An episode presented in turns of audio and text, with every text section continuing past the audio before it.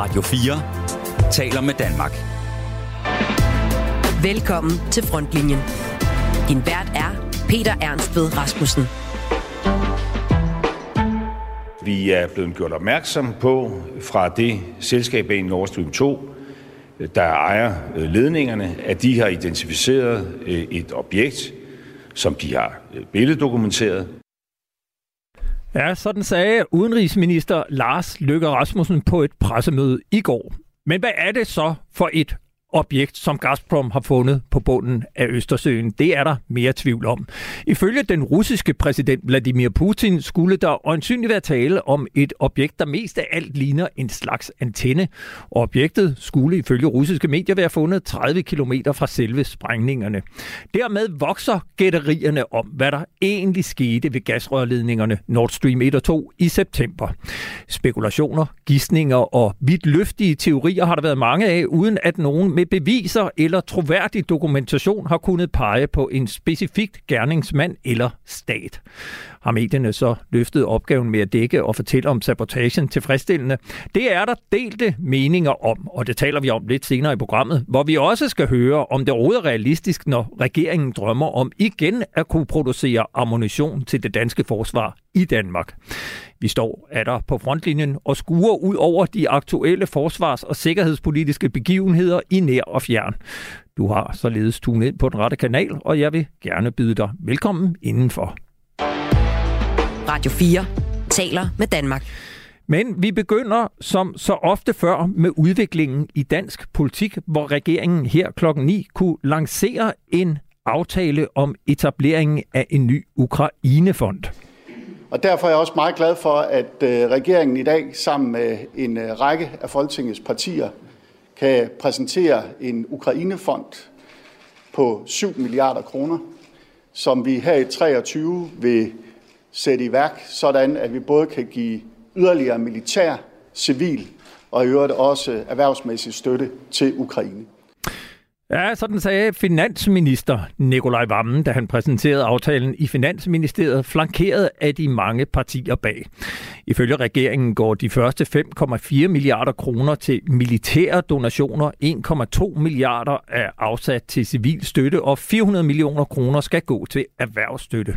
Og nu kan jeg så byde velkommen til dig, Lars Trier Mogensen, redaktør på mediet Føljeton, radiovært på Danmarks Radio, debattør, politisk kommentator, og nu også igen forfatter senest til bogen Lev Mette om statsminister Mette Frederiksen, Mette Frederiksen, som du netop har skrevet sammen med Henrik Kvartrup, og som udkom i denne uge. Velkommen til. Tak skal du have. Jeg kan ikke lade være med at spørge dig indledningsvist. Regeringen har lige lanceret den her nye fond med syv milliarder kroner til støtte til Ukraine, samtidig med, at det danske forsvar er ved at nedsmelte. Hvad er det, der foregår? Ja, det er jo næsten sådan en... Øh, altså... Øh, Doktor, eller hvad hedder det, mister Jekyll and, and doktor Hyde, nu putter jeg rundt på det, altså, men pointen er, at du har ligesom en, en mørk og en, en, en lys side næsten i den forsvarspolitik, vi har, fordi det er klart, at indad til i Danmark, ja, der er det jo rustet op, smuldret, der har man ikke ammunition, du har dækket det meget ihærdigt, og udadtil, ja, der har man altså nu en helt anden betalingsvilje. Så det er ligesom nat og dag, øh, det hænger ikke nødvendigvis sammen, men det der vel er pointen her, det er, at Ukraine-politikken næsten har fået karakter af en ny coronapolitik, forstået på den måde, at det er noget, der kan samle alle partierne rundt om regeringen. Selv de partier, som ikke er med, ville i virkeligheden gerne have været med. Det er kun Enhedslisten og Alternativet, som ikke er med i det her. Og de står så ude på siden og siger, vi vil egentlig gerne have været med. De er så blevet udelukket, fordi de ikke vil være med til at bruge to procent af B N P på, på forsvaret. Pointen er bare her, at ligesom vi så i virkeligheden i den første fase af corona, der er det lykkedes for regeringen at gøre vognborgen om Ukraine i virkeligheden til det, der samler alle partier. Og, og det er jo nok måske det lys, at der er betalingsvilligheden. Det er også, man er gået ind, kan man sige sådan set, og lempet finanspolitikken. En masse greb, man ikke normalt har ville gøre, og jeg har med helt med på, at det, det, det fremstår paradoksalt, men det er altså, fordi det her, det samler, det er noget, der, der giver, kan man sige, regeringen en handlekraft, men indadtil, ja, der er det en helt anden historie. Men, men hvorfor kan man så ikke finde ud af at sætte sig sammen og her og nu give nogle penge til forsvaret, så de kan komme i gang med at afbøde alle de udfordringer, de står med? Der er jo den samme opbakning. De står også i kø for at være med i det kommende forsvarsforlig. at grundlæggende handler det jo nok om, at der her også er et ydre pres. Altså, der er en forventning og også aftaler med mange af de øh, møder, der bliver holdt også i NATO-kredsen. Så på den måde har den danske regering jo også forpligtet sig udadtil til at levere. Og det er jo det, man, man, man handler på nu, hvor der jo ikke på samme måde er et krav udefra om, at man sikrer sig, at, øh, at der simpelthen er, er, er krudt i kammeret på hjemmefronten. Det, altså, når jeg synes, det er paradoksalt, så er det fordi, vi har her de sidste to uger talt om, her i programmet, at i alene to tusind og toogtyve forlod næsten to tusind medarbejdere forsvaret, og tendensen ser kun ud til at fortsætte. Altså, det er bogstaveligt talt jo ved at bryde sammen. Og, og det er som om, der sker ingenting. Altså, hvorfor er der ikke nogen nogle politikere, en forsvarsminister eller et ministerium, der siger, slår i bordet, eller en forsvarschef, der siger, nu er det her, I skal prioritere? Ja, men der er jo nok ikke, trods alt, sådan nogle quick fix på hjemmefronten. Altså, det er jo nogle af de samme problemer, du har for eksempel i sundhedsvæsenet, hvor man også ser blandt andet sygeplejersker, kan man sige, flygte derfra. Og, og, og på den måde er der jo i det hele taget i den offentlige sektor, altså pædagoger er også et område, kan man sige. Altså, så det er jo, det er jo generelt et problem, vi har herhjemme. Og det tror jeg, altså selvom det umiddelbart har karakter det samme, fordi pengene her er jo øremærket til, til våben, til ammunition. Så umiddelbart skulle man tro, at når man som tager dem fra den samme kasse, at det også både kunne blive brugt ude og hjemme. Men, men det er altså nogle andre problemer, man skal løse hjemme i forhold til rekruttering af, af personel, blandt andet i, i forsvaret, end det vil være. Og jo i virkeligheden som eksempel, altså at sende øh, artilleri, kanoner, man allerede har bestilt, altså direkte fra Frankrig til Ukraine. Det er jo ligesom nogle, nogle forskellige typer af beslutninger. Jeg kan så forstå i øvrigt, at øh, nogle af de penge, der er afsat nu i den her pulje, skal så også gå til at dække blandt andet købet af kampvogne i Tyskland, som man kan sende afsted, og også dække det her Cæsar-artilleri, der bliver sendt. Præcis, så, så, så man kan sige, det skal man altid være opmærksom på, når man hører nogle høje tal. Det er ofte noget, der ligesom er brygget sammen af mange forskellige begge små, og det er blandt andet nogle af de beslutninger, vi allerede har hørt om, blandt andet øh, Cæsar-havbitserne.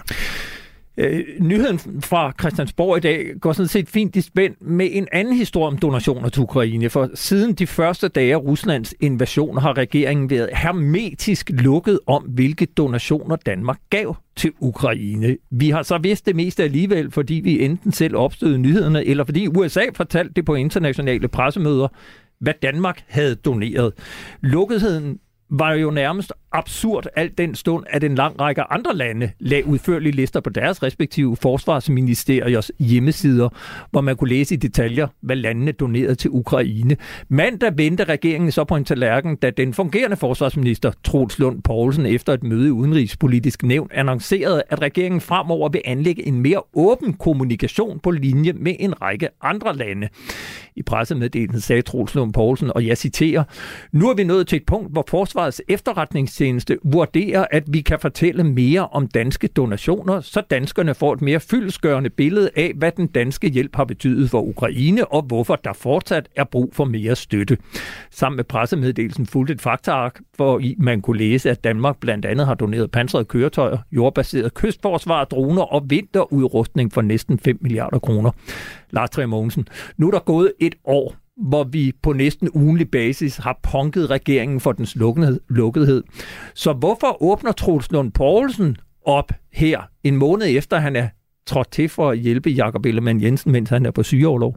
Jeg tror, man skal forstå den måde, som den danske regering, i virkeligheden uanset farve, uanset om det er en socialdemokratisk etpartiregering eller en flerpartiregering hen over midten, så agerer den med en småstatslogik. Altså forstået på en måde, vi er et lille land. Det kan godt være, at vi faktisk nu efterhånden bidrager med rigtig meget i forhold til vores størrelse, men vi er stadig et lille land, og særligt sikkerhedspolitisk, ja, der ligger vi altså lidt i læg af, hvad det er, vi får grønt lys fra, ikke mindst fra amerikanerne. Så jeg tror, man skal se det her som en forsigtighed, at man nok fra Forsvarets Efterretningstjeneste rent faktisk har øh, valgt at være mere konservativ, mere tilbageholdende, end man måske kunne have været. Og så er det, at der nu er blevet grønt lys for, at nogle af de ting, som måske allerede er blevet brugt, måske desværre øh, destrueret i, i Ukraine, jamen det kan man godt begynde at, at røbe nu. Så det er altså den her småstatsmentalitet øh, og en forsigtighed, som gør, at man sidder i Danmark og venter på, at man får lov af de store. Vi har jo hørt øh, den nye regering og også Jakob Ellemann-Jensen, som nu er på sygeorlov, altså vores forsvarsminister, siger, at han ønskede mere åbenhed omkring forsvaret. Ligger det her lidt i forlængelse af, at Venstre også gerne vil vise nu med Troels Lund Poulsen, at vi vil gerne prøve at åbne mere op og gøre det lidt mere ja, meddelsomt til, jeg, til befolkningen? Jeg synes, det er en meget venlig tolkning at sige, at man nu er blevet mere åben, for som du selv er inde på, så er der mange andre lande, hvor det ligesom har været en standard. Så det, vi ligesom, kan man sige, kommer op på mainstream nu, det kan man vel ikke på den måde sige er særlig åben. Altså, meget bekendt, jeg er i hvert fald til gode at se, at man skulle være mere åben end nogle af vores alliancepartnere. Så på den måde synes jeg, at, øh, at det er lige venligt nok at sige, at det ligesom er en kæmpe åbenhed. Det er sådan set bare en, en, en normalisering. Det er jeg glad for, du siger, fordi jeg som du ved, fuldstændig enig. Jeg kan ikke lade være med at tænke på, at lige nu, vi står over for forhandlingerne om et nyt forsvarsforlig, og vi har intet hørt om, hvad regeringen har planer, ud over at bruge en hulens masse penge. Skal vi, kan vi måske læse det her som et signal om, at der også er mere åbenhed på vej, når vi skal tale forsvarsforlig?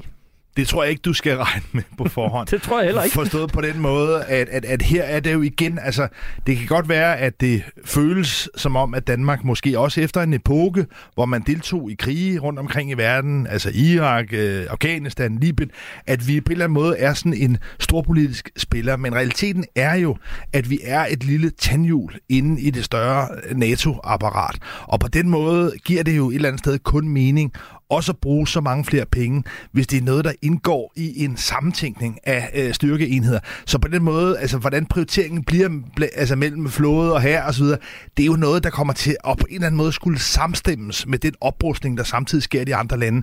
Så her er det altså også lidt, at vi, tror jeg, mentalt i hvert fald ligger lidt i baghjul og afventer, hvad det er for nogle ønsker, der i virkeligheden bliver givet til Danmark om, hvad det er for nogle kapabiliteter, der skal øh, styrkes. Vi kunne diskutere Ukraine og manglende midler til det danske forsvar, øh, og ikke mindst åbenhed og lukkethed. Men vi skal også lige nå at runde en anden sag fra den forgangne uge. For torsdag meldte regeringspartiet Venstre ud, at Troels Lund Poulsen under forsvarsminister Jakob Ellemann-Jensens sygefravær fremadrettet vil koncentrere sig hundrede procent om forsvarsministeriet. Han overlader derfor økonomiministeriet til partiets næstformand og regionsformand i Region Syddanmark, Stephanie Lose, som midlertidigt overtager posten som fungerende økonomiminister. Den midlertidig minirokade meddelte Jakob Ellemann-Jensen selv på Facebook. Han skrev blandt andet citat: "Det går fremad med mit helbred. Jeg er i gode hænder, og jeg glæder mig til igen at have en dagligdag på Christiansborg og i Forsvarsministeriet. Men jeg er også opmærksom på, at jeg skal være klar, inden jeg kaster mig over arbejdet igen. For jeg ved godt, at man ikke kan være hverken minister eller partiformand på halv kraft." Citat slut. Lars Trier Mogensen, hvad skal og kan vi læse ud af den minirokade, som Venstre annoncerede torsdag?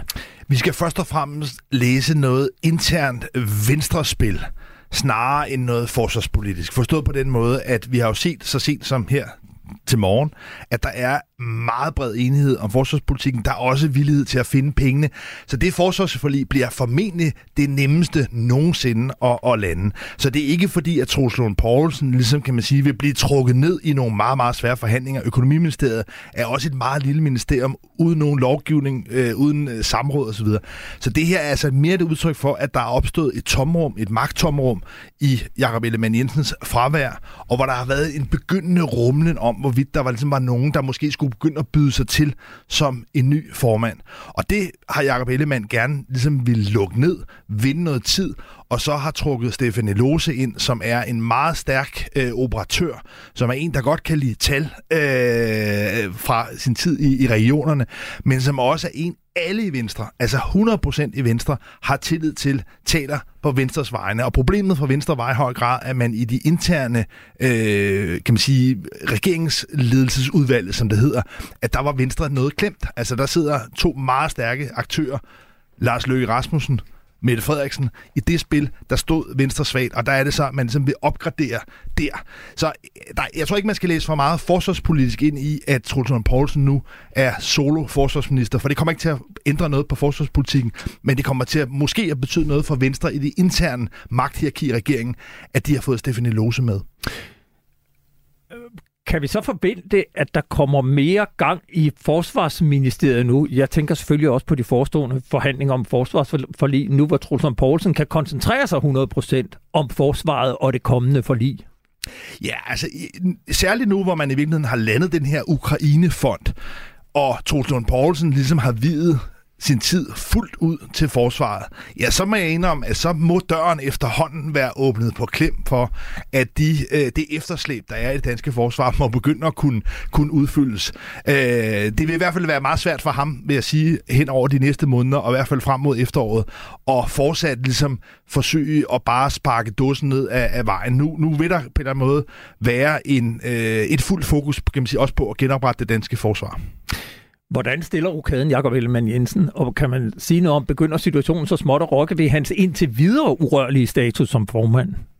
Nej, det gør den jo altså i første omgang ikke. Forstået på den måde, at det er nu blevet meget klart markeret, at der er ikke nogen, der skal begynde ligesom at, at, at forsøge at lægge øh, billet ind. Hvis det kommer dertil, ja, så vil det være nok en kombination af Troels Lund Poulsen og nu Stephanie Lose, der vil overtage magten. Men det er klart, at der er måske åbnet op for, at, øh, at han kan komme tilbage i en rolle, som måske er trin ned. Måske øh, kan Stephanie Lose godt blive Venstres formand og måske fremtidig statsministerkandidat, og hvor øh, Jakob Ellemann kan komme tilbage og, og blive forsvarsminister. Så det er klart, at der er nogle forskydninger. Det hele afhænger jo helt reelt, og det må vi jo øh, have respekt for, af Jakob Ellemanns øh, sådan fysiske øh, tilstand. Og det jeg tror jeg ikke, der er nogen andre end hans allernærmeste, der, der kender i detaljer lige nu.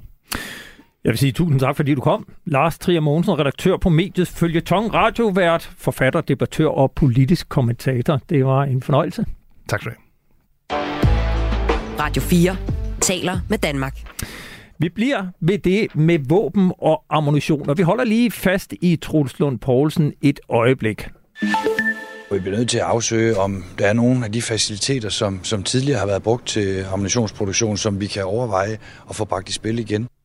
Sådan sagde den fungerende forsvarsminister til T V-avisen på Danmarks Radio den ottende marts. Udtalelsen kom efter et møde for E U-landenes forsvarsminister i Stockholm under ledelse af E U's udenrigschef Josep Borrell.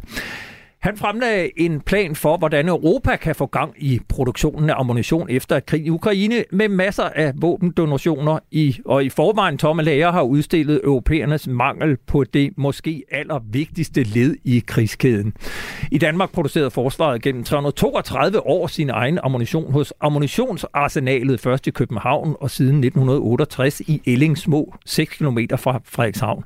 Men i to tusind og otte solgte daværende Hærens Materielkommando virksomheden til spanske Expal, som førte fabrikken videre under navnet Denex.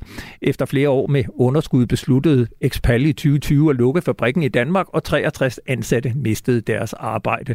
Siden voksede problemerne med manglende ammunition i forsvaret, som blev yderligere forstærket, da Expal i tyve enogtyve brød sin kontrakt på at levere såkaldt småkalibret ammunition til forsvaret. Nu skulle de akutte problemer med den småkalibrede ammunition dog være på vej til at blive løst, da Forsvarsministeriets Materiel- og Indkøbsstyrelse i december indgik en rammeaftale med to udenlandske leverandører, der de næste syv år skal levere småkalibreret ammunition. Småkalibret ammunition. Men hvad så med artilleriammunition og småkalibret ammunition på lang sigt? Det skal jeg tale med dig om, Joachim Finkielman, direktør i D I Forsvarssikkerhed og underdirektør for forsvars- og sikkerhedspolitik i Dansk Industri. Velkommen til. Tak skal du have.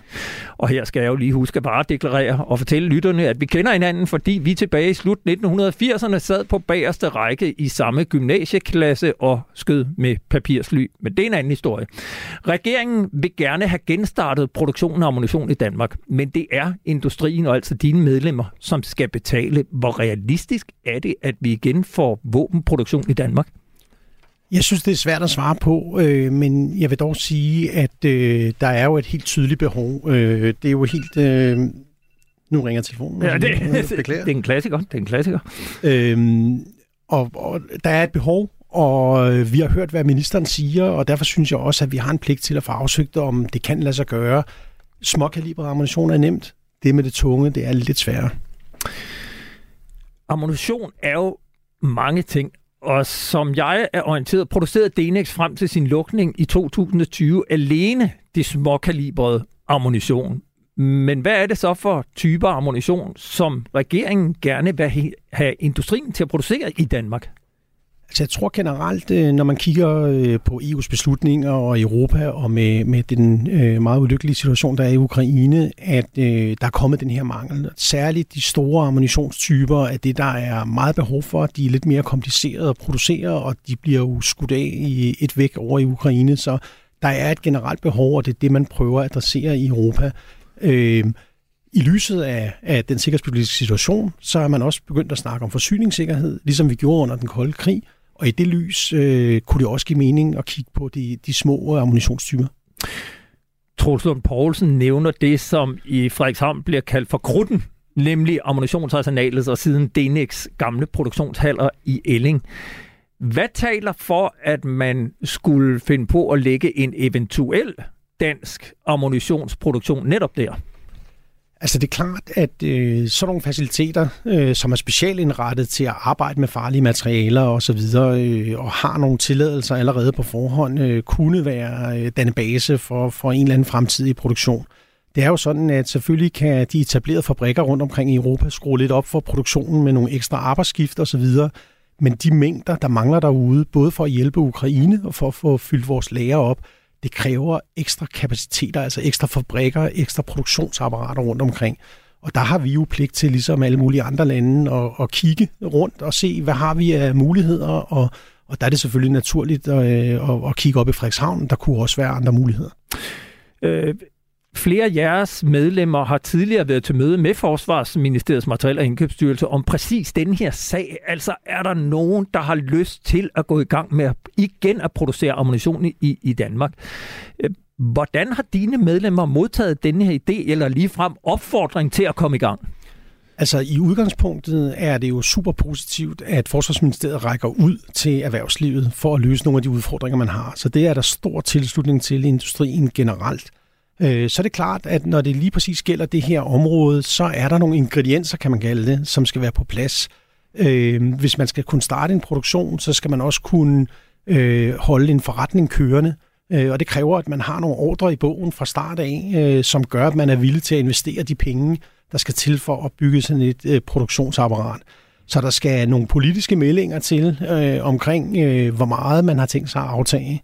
Så er der lige den lille krølle ved det, at dansk forsvar jo, om end vi er stolte og, og håber på, at det bliver større i fremtiden, øh, stadigvæk er relativt begrænset. Så hvis man skal lave en forretning, så skal man levere til andre end, end dansk forsvar og også have en eller anden form for en eksport. Men der kan man kigge til Tyskland, der kan man kigge i Norden og generelt i Europa.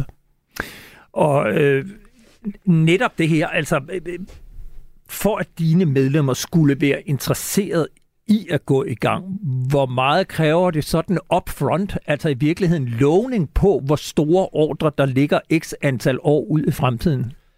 Altså jeg, jeg vil være den opfattelse, at forsvaret vil skulle lægge beslag på øh, og aftage øh, produkter over en ti til femten-årig periode, vil man skulle forpligte sig. Øh, men udover det, så skal der også være nogle perspektiver internationalt øh, i den sammenhæng, hvis man skal have folk til at kaste sig ind i det her. Den danske stat kommer jo øjensynligt ikke til at bidrage med yderligere støtte end en garanti om at aftage den her ammunition, hvis det her forslag skal realiseres. Det skal være forsvarsindustrien, der betaler. Har det nogen betydning for velviljen i branchen? Altså, øh, det, det har jeg svært at svare på sådan bredt set. Det er klart, at øh, statsejede virksomheder øh, øh, er jo ligesom en, en, en, en modsat retning at gå i, øh, men man skal jo have en eller anden vished for, at der er forsyningssikkerhed, og hvis man kigger til de andre nordiske lande, så er det faktisk noget, staten betaler for. Betaler virksomhederne for at stille produktionsfaciliteter til rådighed, og jeg tror, man vil være nødt til at kigge på nogle lignende modeller også. Der eksisterer jo, som du også nævner, allerede en række europæiske virksomheder i vores nabolande, der producerer ammunition. Der er norsk-finske Nammo, der er tyske Rheinmetall, for bare nævne to. Hvor sandsynligt er det, at en af disse producenter kunne finde på at etablere sådan en satellitproduktion i Danmark? Jeg tror bestemt, at det er et sandsynligt scenarie. Øh, hvis der er faciliteter, hvis der er velvilje politisk osv., så, øh, så kunne jeg sagtens forestille mig, at, at nogle af de her virksomheder vil være interesserede i at etablere sig i Danmark. Det beror jo sådan helt øh, konkret på, hvad, hvad der kan være forretning i det, men øh, det vil give rigtig god mening på mange planer og, og samarbejde med nogen, som allerede har et eksportnetværk allerede har noget ekspertise i, hvordan man gør det her på den smartest mulige måde. Så vi har jo været lidt fra det i Danmark i en, i en årrække, så, så er der formentlig nogle kompetencer, der skal opgraderes alligevel. Og, og nu øh, aner jeg faktisk ikke engang, det kan være, at du kan hjælpe mig. Hvad, hvad foregår der i de gamle produktionshaller? Er det, er det overtaget af andre, eller vil de være til sådan forholdsvis nemt at generhverve og, øh, og få genopbygget sådan en produktionsfacilitet i Elling? Jeg har forstået det sådan, at der er nogle erhvervsfolk, som overtog det fra den spanske virksomhed øh, der i, i tyve tyve, da de øh, forlod øh, stedet. Så øh, som, som jeg har forstået det, står de tomme, de her bygninger, og der er mulighed for at, at etablere selvfølgelig med moderne maskiner og moderne produktionsmetoder osv. Så, så, så det skulle være lige til, men øh, jeg er ikke ekspert. Efter din bedste overbevisning og med det, du hører, øh, både fra regeringen og fra, øh, fra medlemmerne og, og i øvrigt rundt omkring i Europa, hvad vil det være realistisk, at Danmark begynder at producere? Er det øh, alene, ligesom tidligere småkalibret ammunition, eller vil det også være artilleri øh, og, og i virkeligheden større kalibreret ammunition? Altså teknologierne i dag er på den måde, at øh, det småkalibrede vil være det nemmeste at kaste sig over. Øh, det er relativt øh, simpelt øh, at gå til. De er lidt tungere, kræver noget særlig ekspertise og nogle særlige tilladelser, vilkår osv., og der tror jeg, man vil skulle hente noget ekspertise udefra. Jeg vil ikke udelukke, det kan lade sig gøre, men øh, jeg synes, at øh, vi med... med kyshånd, som sådan øh, tager sådan en anmodning fra, fra ministeren øh, ind og prøver at undersøge mulighederne. Og hvor presserende er det her? Altså i lyset af Ukraine-situationen, så er det øh, vældig presserende. Øh, så, så det giver god mening øh, at komme i gang. Man skal selvfølgelig gøres på den rigtige måde, og, og man er nødt til at lave det baggrundsliggende arbejde ordentligt. Jeg vil sige, tusind tak fordi du kom. Joachim Finkielman, direktør for I D I, Forsvar og Sikkerhed. Tak fordi du gjorde os klogere. Tak skal du have. Radio fire taler med Danmark. Nu skal vi videre til en sag, som siden efteråret har fået spekulationer, gisninger og vidtløftige teorier til at blomstre i såvel øh, den danske som i udenlandske medier. Der er mange spekulationer om, hvem der står bag sprængningerne af gasrørledningerne i Østersøen. Amerikanske medier peger nu på en pro-ukrainsk gruppe. Ifølge tyske medier har en løsbåd fyldt med sprængstof lagt vejen forbi Christiansø. Sådan nåede det i T V-avisen den ottende marts, da amerikanske og tyske medier kunne fortælle, at det måske er pro-ukrainere, som står bag sprængningen. Tysk politi efterforsker i øjeblikket seks personer, fem mænd og en kvinde, som med falske pas lejede en sejlbåd i Warnemünde ved Rostock og blandt andet lagde til på Christiansø nord for Bornholm. Båden er i de tyske myndigheders varetægter her, bekræfter anklagemyndigheden, at der er fundet spor af sprængstoffer. Men vi ved reelt set stadig ingenting om, hvem der stod bag. Og de mange forskellige teorier og historier i pressen er et problem, som kun gavner gerningsmændene. Det mener du i hvert fald, Yevgeniy Golovchenko. Velkommen til. Tak.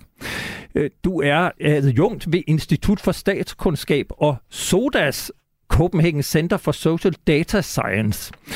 Og øh, du skrev her i øh, den forløbende uge på øh, Twitter, at Nord Stream to-sagen minder mig om, at der mangler folkelig oplysning om, hvad hybrid krigsførelse er for en størrelse, og om hvad man bør og ikke bør gøre som borger og journalist. Måske vi skal indlede med at forklare de lyttere, som ikke er helt med på terminologien, hvad er hybrid krigsførelse? Jamen, det kan vi sagtens. Det er et meget bredt begreb, der bruges på forskellige måder, men i bund og grund henviser til brug af militærmidler sammen med ikke-militærmidler. Det kan være diplomati, økonomisk øh, pres eller øh, informationskampagner for at opnå politiske eller militære mål. Og kan du nævne nogle eksempler på, hvad, hvad vi har set af hybridkrigsførelse? Ja, for eksempel, øh, da Rusland annekterede øh, Krim i tyve fjorten, så blev det brugt både ved at indsætte soldater på Krim og ved at skabe forvirring og hvad det var, der egentlig skete. Vi fik for eksempel at vide fra Putin, at de her soldater ikke er russiske, indforstået at lade være med at sanktionere os, og det er overhovedet ikke krig. Og nu taler om russisk hybridkrigsførelse, fordi det er det, jeg ved mest om.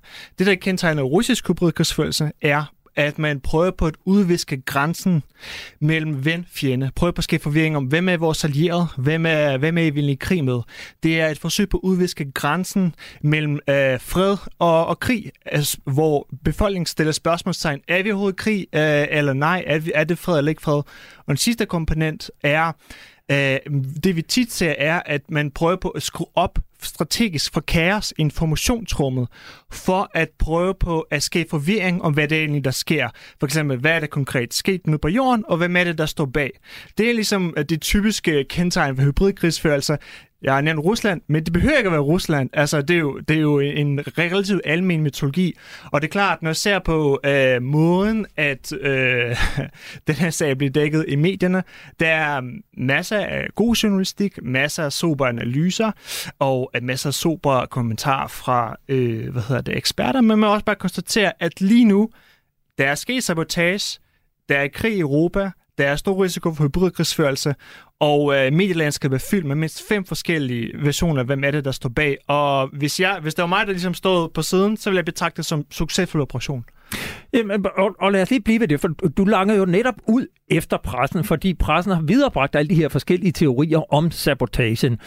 Nogle vil jo måske sige, at det er pressens pligt at videreformidle de forskellige der, teorier, der er i spil. Ja. Er, er det ikke rimeligt? Øh, ja, det er, det er rimeligt. Selvfølgelig, øh, det kan være fornuftigt og endda godt øh, for journalister at afprøve forskellige hypoteser på, hvem er det, der kunne stå bag, så læseren bedre kan forstå, hvem kunne have interesse det, i, i det eller ej. Øh, men det ændrer bare ikke ved, hvad den politiske situation, vi står overfor, og, og, og for det faktum, at hybridkrigstrusler vil sandsynligvis være stadig. Så vi bliver nødt til at finde en eller anden balance.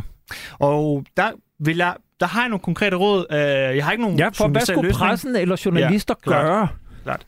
Noget af det, som man helt konkret kunne gøre som journalist, er, at når man afprøver de forskellige scenarier, og hvem der står bag, der ikke står bag, bliver ved med at understrege virkelig meget med tyk skrift, at det her er spekulation, og vi ved det faktisk ikke. Og man gør det ikke ved at tage en af spekulationskonklusioner og putte det for eksempel i overskrift. Altså, jeg har set mindst fem artikler i dansk presse. Den ene citerer en utroværdig russisk kilde, siger, at det er måske England. Den anden siger, at det er ukrainsk øh, gruppe. Den tredje siger, at det er ukrainsk stat. Der er nogen, der spekulerer over, at det kan være øh, U S A, der står bag. Så er der øh, også en del spekulationer om, at det er Rusland, der står bag. Det er mindst fem forskellige versioner. Øh, det er helt fint, at man har øh, at, at den her snak, men det skal ikke i overskriften. Og det skal man ikke, fordi vi ved fra studier, at nogle folk forbruger øh, nyheder gennem overskrifter. Det vil sige, at de deler noget på Twitter, de åbner aldrig linket. Mm. Og det er jo bare og, den kendskab, vi har. Jeg kan jo bare byde har. ind og sige, at jeg jo selv er en af dem. Ikke? Jeg, jeg skrev jo selv en analyse, hvor jeg skrev meget taler for, mener det var, at U S A stod bag. Og, og øh, jeg kan jo bare bekræfte det her med, at øh, det var en artikel, der var gemt bag en betalingsmur. Og jeg så rigtig mange kommentarer. Øh, mm. Meget, meget kritiske kommentarer til mig. Det var også meget tydeligt, mange af dem, der skrev til mig, de havde ikke kunne læse artiklen, for de var ikke abonnenter på Olfi. Mm. Så det understreger i virkeligheden det, du siger om, at mange reagerer på overskriften. Så hvis den er for sort-hvid, så er det lidt for postulerende måske. Det er desværre en kendsgerning, at folk også forbruger nyheder gennem overskrifter. Det skal man tage med, og der tror jeg, der er nogen, der har glemt det. Jeg, vil ikke, jeg har ikke lyst til at øh, skamme nogen. Lad os, jeg vil gerne understrege, vi kan alle sammen falde for det. Jeg falder sikkert også for det. Jeg synes, vi skal udnytte det her, øh, den her begivenhed til at reflektere over, hvad er det for en tid, vi er i lige nu, hvad er det for en trusler, vi står for, og hvordan vi kan styrke samfundets resistens over for hybridkrigstrusler. Fordi som jeg sagde før, kerneelement i et typisk hybridkrigsangreb er netop at skabe forvirring, er netop at få os til at lave arbejde for en fremmed magt, til at udfylde informationsrummet med modstridende spekulationer. Øhm, som sagt, jeg har ikke nogen endelig løsning, men vi bliver nødt til at tage den snak, fordi vi har den situation, vi har rent politisk, og de her trusler vil ikke forsvinde. Det tror jeg ikke, de gør. Oprindeligt var det min tanke, at vi skulle have haft selskab her i studiet af medieanalytiker Søren Schulz Jørgensen, som er docent ved Danmarks Medie- og Journalisthøjskole og mediekommentator på Politikken. Men han er desværre forhindret i at være med i dag, og derfor ringede jeg til ham i går, og jeg spurgte ham, hvordan han oplever, at medierne har dækket sabotagen af gasrørledningerne i Østersøen. Medierne har dækket den, som de kunne, og det vil sige, at de har øh, forsøgt at få øh, de øh, fakta, øh, vi nu havde, til at øh, være noget, vi kunne forholde os til. At de har formidlet sådan i døgnet, øh, og i efterhånden, som, som øh, vores viden er blevet større eller mindre, har de, har de dækket det. Og det har jo givet en, en, en forvirring, som jeg tror er fuldstændig umulig at komme ud af, altså, øh, når, når, når vi har at gøre med en sag af den her karakter. Og hvorfor? Jamen, fordi vi har at gøre med en sag, som øh, han har sagt, som vi jo ved ekstremt lidt om, og som jo er et, øh, et område for efterretningstjenester og øh, sikkerhedstjenester og forsvar, og på, på, øh, i, i de mest lukkede lokaler, man overhovedet kan forestille sig. Og det siger sig selv, at journalister, der skal levere øh, aktuelt stof og oplyse borgerne om vigtige ting, de har jo ikke en kinamands chance for at trænge til bunds i det her, mens sagen pågår. Så det vil sige, at det bliver små dryp, det bliver spekulationer, det bliver teorier, og det kan næsten ikke blive andet. Det vigtigste er jo i første omgang at få etableret, hvad der er sket, og det, og, og det har vi jo så efterhånden fået nogenlunde etableret, i hvert fald, øh, at der har været en sprængning. Men alt, hvad der ellers omgiver den sprængning, er jo, er jo, er jo stadig uklart. Øh, og jeg kan ikke se, hvordan journalister arbejder i sådan døgnets øh, trædemølle på nogen måde har en, en, øh, en chance for at trænge til bunds, trænge til bunds. Yevgeniy Golovchenko fra Københavns Universitet, han mener, at medierne går gerningsmændenes ærne ved at spekulere i mange forskellige teorier. Kan du forstå hans øh, analyser? Er du for så vidt enig i den? Nej, det er jeg ikke. Altså man kan sige, øh, som udgangspunkt er journalistik jo et fag, der ikke skal forholde sig til, hvem der måtte øh, få gavn af den dækning, man nu laver. Og det vil sige, hvis man begynder at overveje, om man nu gavner den ene eller den anden part, så holder man jo op med at, være, med, med at kunne gøre det, som journalister skal gøre, nemlig at søge noget, der minder om sandheden. Så man kan sige, så, og vi aner jo heller ikke, hvem gerningsmændene er, så jeg ved ikke, hvem det er, vi skulle gavne. Men jeg kan følge en del af hans, af hans argument så langt som, at for mig en spekulation kan jo skabe ekstremt meget usikkerhed, og også i virkeligheden give os nogle, nogle lille konspirationsforestillinger om, øh, hvad der er sket og ikke sket, og så kan det næsten komme til at tage, hvad kan man sige, fylde fladen frem for, for det faktum, øh, som jo er det centrale, at vi ikke ved særlig meget. Hvis man så tager afsæt i det her, at vi ved meget lidt, du har været lidt inde på det, men hvordan kan medierne dække begivenheder a la sabotagen i Nord Stream, når vi i virkeligheden ikke har nogen fakta? Jamen altså, der må journalisterne jo bruge de metoder, de har, og der er i virkeligheden, tror jeg, sådan helt overordnet øh, to veje at gå. Og det ene, det er jo at grave, øh, og det vil sige prøve at finde kilder tæt på, der på en eller anden måde til citat eller til, til baggrund kan give os øh, oplysninger om det faktuelle, det faktisk skete. Det er sådan den ene ting, altså folk, der er tæt på. Det kræver et ekstremt tidsforbrug og ekstremt mange kilder og ekstremt stærkt netværk, og så videre. Det er den ene vej. Den anden vej er selvfølgelig at gå til det, man vil kalde eksperter. Og det vil sige mennesker, som, som kender feltet, som kender forsvaret, som kender sikkerheds- og efterretningstjenesterne, øh, og kender det, det materielle, energisektoren osv. Altså få, få eksperter, som måske ikke er tæt på den enkelte sag, men, men, men kan sige noget, noget mere generelt. Og det er klart, uanset om man går den ene vej eller den anden vej, øh, så vil det være enormt svært, for ikke at sige umuligt for journalisterne, at, at få øh, verificerede oplysninger, som kan, som kan bekræftes af flere af øh, hinanden uafhængige kilder. Så det er næsten uundgåeligt, at det kommer til at være gisninger og spekulation. Men det er selvfølgelig også der, hvor man, hvor man som journalist skal, skal øh, altså i virkeligheden skal, skal, skal prøve at, at styre sin spekulation på en eller anden måde. Ikke? Altså man skal forvisse sig om, at de kilder, man har med at gøre, og den viden, man bygger sine spekulative artikler på, jo i virkeligheden har forstand på sagen, eller i hvert fald på, på området.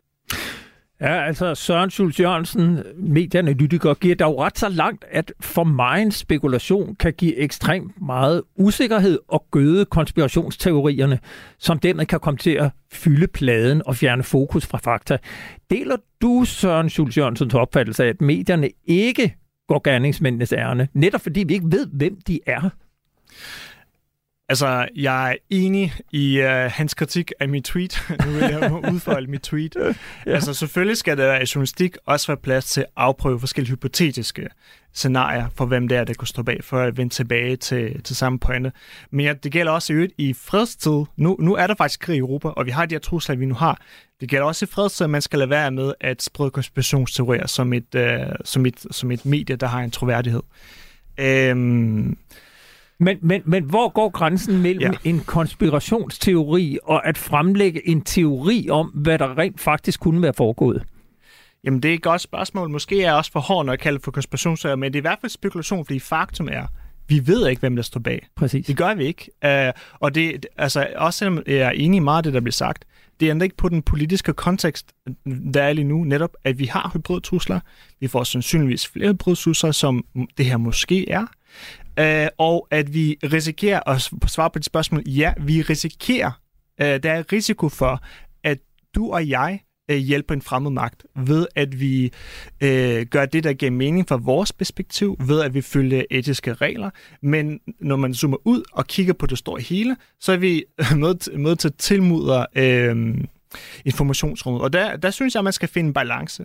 Balancen, som jeg foreslår tidligere, kan være, at man giver plads til øh, afprøve forskellige teorier øh, med masser af kontekst og brugtekst, men bliver ved med at understrege det her spekulation. Det vil sige, lad være med at putte det i din overskrift. Øh, det, ja. Men, men, men for at forstå dig ret, så, så mener du i hvert fald også, at, at uanset hvem der står bag det her. Så ja. dem, der står bag, om det er en stat, om det er pro-ukrainske personer, ja. eller hvem der, så har de en interesse i, at der bliver sået tvivl om alt det her. Altså, det, det er simpelthen helt formålet med missionen. Ja, præcis. Jeg ved ikke, hvad konkret formålet med den mission er. Hvis der er en hybridstrussel. Igen, det er lidt ligesom, du går på gaden, du kan lugte røg, du ved ikke, om der er ild, men det er meget godt at være påpasselig. Ved at den situation, det er meget godt at være påpasselig. Øhm, ja, altså uanset hvem det er, der står bag, vil I sandsynligvis have interesse i at plante mange forskellige historier, modstandshistorier, øh, for øh, at den dag, vi rent faktisk får evidens, som er rigtig evidens, øh, så vil der være nogle folk, som allerede investerer i de historier, de nu tror på, og det vil være svært overbevist. Men vi ved fra politisk kommunikationsforskning, det er, det er muligt at rette misinformation. Jeg kan godt, vi kan godt overbevise folk om, at de tror på er forkert. Men det bliver sværere, hvis det er et emne, hvor de allerede har stærke holdninger. Og det der, det er vigtigt nogle gange lige at slå koldt vand i blodet, også som borger, og øh, måske nogle gange vente, vente på, at vi får mere evidens, øh, eller vente på open source intelligence folk, det vil sige ikke myndigheder, som kan lægge, give os evidens, som vi kan verificere selv. Jeg skal lige nu spille et kort klip her, fordi jeg spurgte også medieanalytikeren Søren Schulz Jørgensen, om han giver dig ret i, at journalister og medier skal være bedre til at dække historier om hybrid krigsførelse. Det er svært at være uenig i, men man kan sige, at det er jo sådan et, et, et vilkår i et moderne og hyperkomplekst samfund, at journalister ved for lidt om de meget tekniske spørgsmål. Mange journalister arbejder med, med mange forskellige stofområder eller, eller forskellige typer af sager. Så at få en specialkompetence som journalist er, er, er helt ekstremt, øh, altså er luksus at have mulighed for det. Så, så ja, det siger sig selv, at vi ved for lidt, men vi må jo have metoder som journalister, der gør, at vi kan blive oplyste, så vi kan oplyse borgerne. Altså, jeg ved ikke, om journalister eller journaliststanden eller den danske mediebranche har gjort noget, noget, noget andet, fordi det, det er jo næsten umuligt at få en, en specialist uden at være akademisk uddannet tekniker på det her felt. Så jeg vil sige, det kan godt være, at han har ret i sin overordnede karakteristik, men, men, men, men det er som karakteristik, der gælder af journalisters mulighed for at, at, at være viden, han har sagt, eller indsigtsfuld på stort set alle komplekse områder i samfundet. Og det er nok journalistikkens grundvilkår, simpelthen.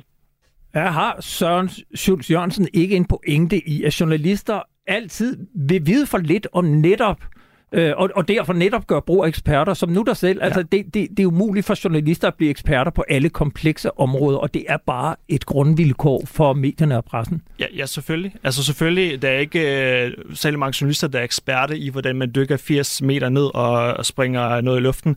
Men journalister kan da godt, og det gælder ikke, det er kun kritik af journalister, der er os alle sammen, men mine borgere, vil skal vende os til tanken om, at der er krig i Europa. og at der er hybride krigstrusler, og de vil fortsætte med, med at være der, og vi skal være ekstra påpasselige, hver gang vi hører om sabotage og lignende. Og nogle gange er det vigtigt at slå koldt vand i blodet, og øh, vente på svar fra, øh, fra myndigheder eller fra open source intelligence folk, der kan give os noget andet end bare en eller anden anonym interview med en kilde. Øhm, og jeg vil igen, jeg, jeg, jeg synes ikke om at pege fingre af specifikke journalister. Jeg synes, vi skal bruge det her til at påminde os om, at vi har det problem, og så måske sammen, også journalister øh, og forskere og folk fra myndigheder, tænke, hvordan kan vi gøre det, hvordan kan vi løse det problem? Hvordan kan vi gøre vores samfund mere robust? Det er et problem, som Ukraine har haft i mindst otte år, nu snart ni år. Mm. De, man kan sagtens se, hvad de gør derovre, for eksempel. Jeg vil sige tusind tak, fordi du kom.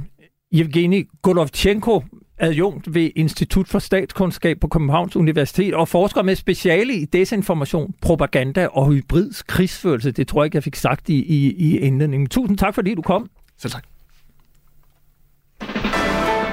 Du lytter til Frontlinjen på Radio fire. Nu skal vi videre til et emne, som gennem de seneste år har fået fornyet opmærksomhed gennem først en pandemi og siden krigen i Ukraine. For en ting er at håndtere de militære kriser, og noget helt andet er det civile beredskab, som vel viste sig at være næsten ikke eksisterende under coronapandemien. Samfundets forskellige sektorer er nødt til at kunne arbejde effektivt sammen, hvis Danmark skal være rustet til at håndtere de kriser, som vi i den aktuelle tilspidsede sikkerhedspolitiske situation risikerer at havne i. Det er i hvert fald konklusionen på Forsvarsakademiet, hvor man af den grund for nylig har etableret Center for Samfundssikkerhed. Det nye center får til ansvar at styrke samfundets samlede evne til at forebygge, håndtere og lære af kriser, fremgår det således af Forsvarsakademiets egen hjemmeside. Om behovet for det nye center skriver Forsvarsakademiet videre. Tidligere talte man om totalforsvar og civilbeskyttelse, men nutidens samfund er så komplekst, at det er nødvendigt med en bredere tilgang til beredskab. Samfundssikkerhed bygger derfor bro mellem flere aspekter af samfundet. Det drejer sig blandt andet om samarbejde mellem civile og militære kapaciteter, mellem sektorer og mellem myndigheder, civilsamfund og borgere, citat slut. Det nye center forankres under Institut for Strategi og Krigsstudier. I spidsen for det hele står du, Rasmus Dahlberg, Ph.D. og lektor ved Forsvarsakademiet. Velkommen til. Tak skal du have.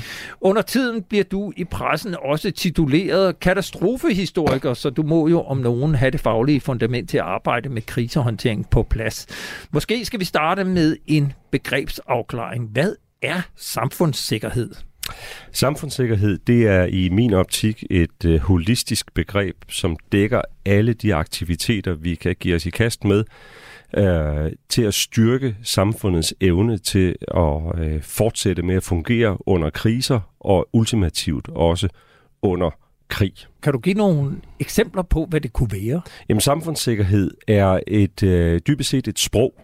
Det er et, et nyt sprog, vi skal lære for at tale sammen om, hvad det er, vi skal gøre for at beskytte vores tilstadighed mere komplekse samfund mod mere og mere uigennemskuelige trusler, altså hybride trusler, øh, alt det, der kan gå galt, fordi vi binder ting sammen på kryds og tværs, og nærmest snart ikke nødvendigvis altid selv helt kan gennemskue, hvordan samfundet egentlig er, er skruet sammen. Altså man kan sige, at samfundssikkerhed er sådan en slags totalforsvar to punkt nul, eller måske tre punkt nul endda. Altså der bygger videre på nogle af de tankegange, vi havde under den kolde krig af nødvendighed, dengang om, at man skulle have et civilt beskyttelsessystem, som kunne samle os det militære civile beredskab. Nu skal vi bare endnu længere ud og have alle dele af samfundet og, med. Og hvad kan det være, vi skal have fat i, som det beredskab, vi kender, øh, ikke omfatter i dag? Jamen det er jo for eksempel, øh, som, som, øh, som du nævnte i introen også her, øh, samarbejdet med øh, private virksomheder. Rigtig, rigtig meget kritisk infrastruktur og samfundsvigtige funktioner er i dag lagt ud til øh, øh, forskellige dele af den private sektor med mere eller mindre erkendt beredskabsansvar. Ikke? Altså det der med, at, at fordi vores samfund er så sammenbundet, så komplekst, så er vi alle sammen en del af øh, det beredskab, der er for også at få det til fortsat at fungere under øh, kriser. Så, øh, så, så i virkeligheden handler samfundssikkerhed om at tænke alt det, vi allerede gør, plus noget mere, sammen på nye måder. Hvad er det så for kriser, vi som samfund skal forberede os på? Ja, der er vel to slags. Der er dem, vi ved, vi øh, bør forberede os på, og så er der de der unknown unknowns, som Donald Rumsfeld så smukt formulerede det tilbage i februar to tusind og to. Det vi ikke er klar over, vi ikke har tænkt på. Altså de sorte svaner, øh, der venter om hjørnet, øh, og som vi ikke kan forudse, fordi de ikke findes i vores bevidsthed endnu, før de er sket. Ikke? Altså der er ligesom, der er alt det, vi kan forberede os på, alt det, vi kan analysere os frem til, alt det, vi ved på baggrund af vores erfaringer, er sket, og som nok vil ske igen, det har vi en grundlæggende forpligtelse til at være godt forberedt på. Og så, og så er der de der, altså de nye trusler, de emergente trusler, de risici, vi ikke har set øh, komme, ikke? Dem forbereder vi os på ved at skabe resiliens i samfundet, altså modstandskraft. Så nogle krisestyringssystemer, som ikke er rettet mod bestemte trusler eller risici, men som er mere generiske og som er øh, fleksible, øh, som er altså som er adaptive, som tilpasser sig til de aktuelle situationer, de står overfor.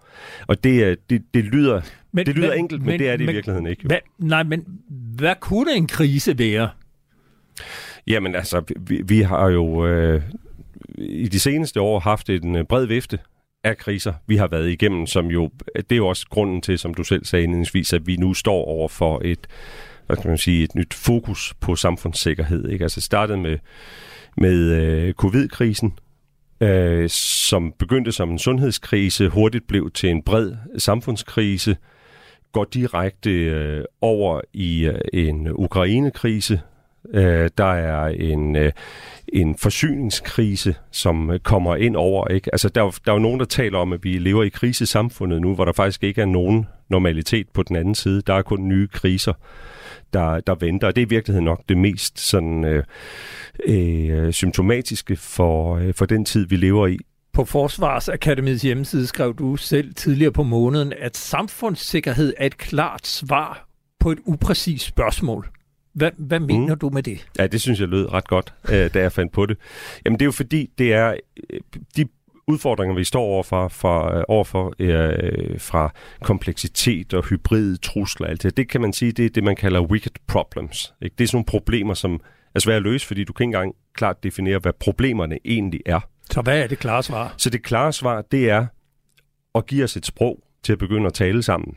Altså bare det, at vi står her og taler om samfundssikkerhed nu, det er noget nyt. Vi er ti til tyve år bagud i forhold til Norge og Sverige, som har brugt det her begreb langt længere øh, tid end i, øh, i Danmark. Nu er det blevet samlet op. Det skylder vi Michael Silmar-Jons, Silmar-Jons-rapporten øh, en stor tak for, at han, han fangede det her og satte det på som et, øh, et øh, omdrejningspunkt for sit analysearbejde, samfundets robusthed og samfundssikkerhed. Det betyder, at vi nu får et sprog til at samordne en hel masse øh, Øh, initiativer og en, øh, en masse tankegange, øh, i stedet for det, som der nok har været en tendens til i Danmark tidligere, har været lidt mere spredt vægtning. Center for Samfundssikkerhed skal samarbejde med blandt andre Beredskabsstyrelsen og Styrelsen for Forsyningssikkerhed. Hvordan skal I mere konkret supplere hinanden? Jamen så vi har jo Beredskabsstyrelsens officerskole liggende på Forsvarsakademiet.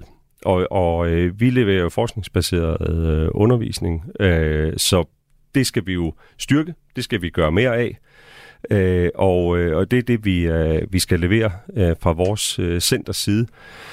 Så handler det også om at støtte de styrelser, altså nu Styrelsen for Forsyningssikkerhed er jo en ny styrelse, som kom til i august tyve tyve og udsprang af det her Øh, krisestyringsarbejde, der skete under den første del af, af covid-krisen. Og øh, øh, et forsknings- og uddannelsescenter som vores på Forsvarsakademiet kan indgå i frugtbare relationer med øh, for eksempel en Styrelsen for Forsyningssikkerhed ved, at de gør det, de er gode til, myndighedsarbejde, rigtig embedsmandsarbejde. Vi gør det, vi er gode til, nemlig forskning, altså fordybelsen, grundigheden, tænke ud af den der berømte boks en gang imellem, og så sætter vi os sammen. Og så styrker vi de praksisudviklinger, der sker i styrelserne. Samtidig får vi de input, der skal til for, at vi laver forskning, som er meget praksisnær. Det er jo noget af det, vi er rigtig, rigtig gode til på Forsvarsakademiet. Vi når ikke mere. Jeg vil sige tusind tak, fordi du kom, Rasmus Dahlberg, leder af Center for Samfundssikkerhed på Forsvarsakademiet. Og fornøjelse. Radio fire taler med Danmark. Ja, og så når vi ikke mere i denne udgave af Frontlinjen, hvor vi dog også nåede omkring den dagsaktuelle nyhed om, at regeringen sammen med aftalepartierne har nedsat en Ukraine-fond på syv milliarder kroner. Vi lukker ned for øh, endnu en dag med de store nyheder. Hvis du slet ikke kan vente en uge med at høre nyt fra denne front, så kan du jo tilgå alle vores indtil videre et hundrede og enogtredive tidligere udsendelser i Radio fires app. Her kan du også trykke på følg, og så lander Frontlinjen direkte på din telefon hver onsdag. Denne udsendelse blev tilrettelagt og produceret i samarbejde med journalist Kasper Junge Vester, som også sad i regien. Har du gode idéer til historier, som vi burde tage op, så kan du skrive til os på frontlinjen snabel-a radio fire punktum d k. Efter nyhederne kan du lytte til Kraniebrud, der i dag følger den danske ostindiske flåde til Trankebar i Sri Lanka. En ekspedition og opdagelsesrejse, som fandt sted for fire hundrede og fem år siden.